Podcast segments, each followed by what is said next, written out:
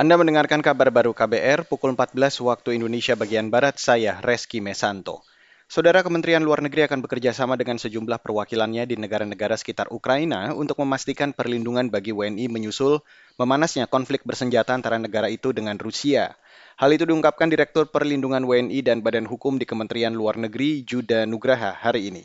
Nah, dalam hal ini kami bekerja sama eh, bukan hanya dengan KBRI Kiev namun juga beberapa perwakilan kita yang terdekat seperti KBRI Warsawa, KBRI Bratislava, KBRI Bukares, dan juga KBRI Moskow uh, telah uh, menyusun rencana kontingensi untuk memberikan perlindungan kepada warga negara kita yang ada di sana.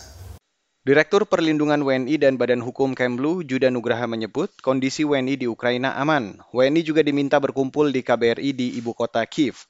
Sejauh ini total ada 140-an WNI di Ukraina. Dari jumlah itu, 70-an WNI menginap di KBRI.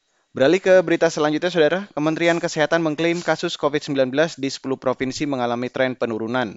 Juru bicara vaksinasi COVID-19 Kemenkes Siti Nadia Tarmizi dalam keterangan tertulis menyebut, enam provinsi mencatatkan penurunan kasus setelah sempat melewati jumlah kasus harian pada gelombang Delta, yakni DKI Jakarta, Banten, Bali, Maluku, Papua, dan NTB. Nadia mengklaim tren penurunan kasus harian itu juga diikuti dengan tren penurunan positivity rate seminggu terakhir.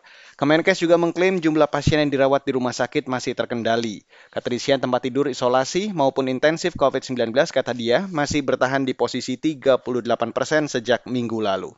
Saudara gempa bumi yang mengguncang Kabupaten Pasaman Barat, Sumatera Barat pagi tadi juga dirasakan warga di Semenanjung, Malaysia, seperti di perkantoran wilayah Persekutuan Putrajaya, Kuala Lumpur, dan beberapa daerah di negara bagian Selangor. Melansir antara, gempa juga dirasakan di Sekolah Indonesia Kuala Lumpur dan apartemen Sri Kenny yang berada di sebelah sekolah tersebut.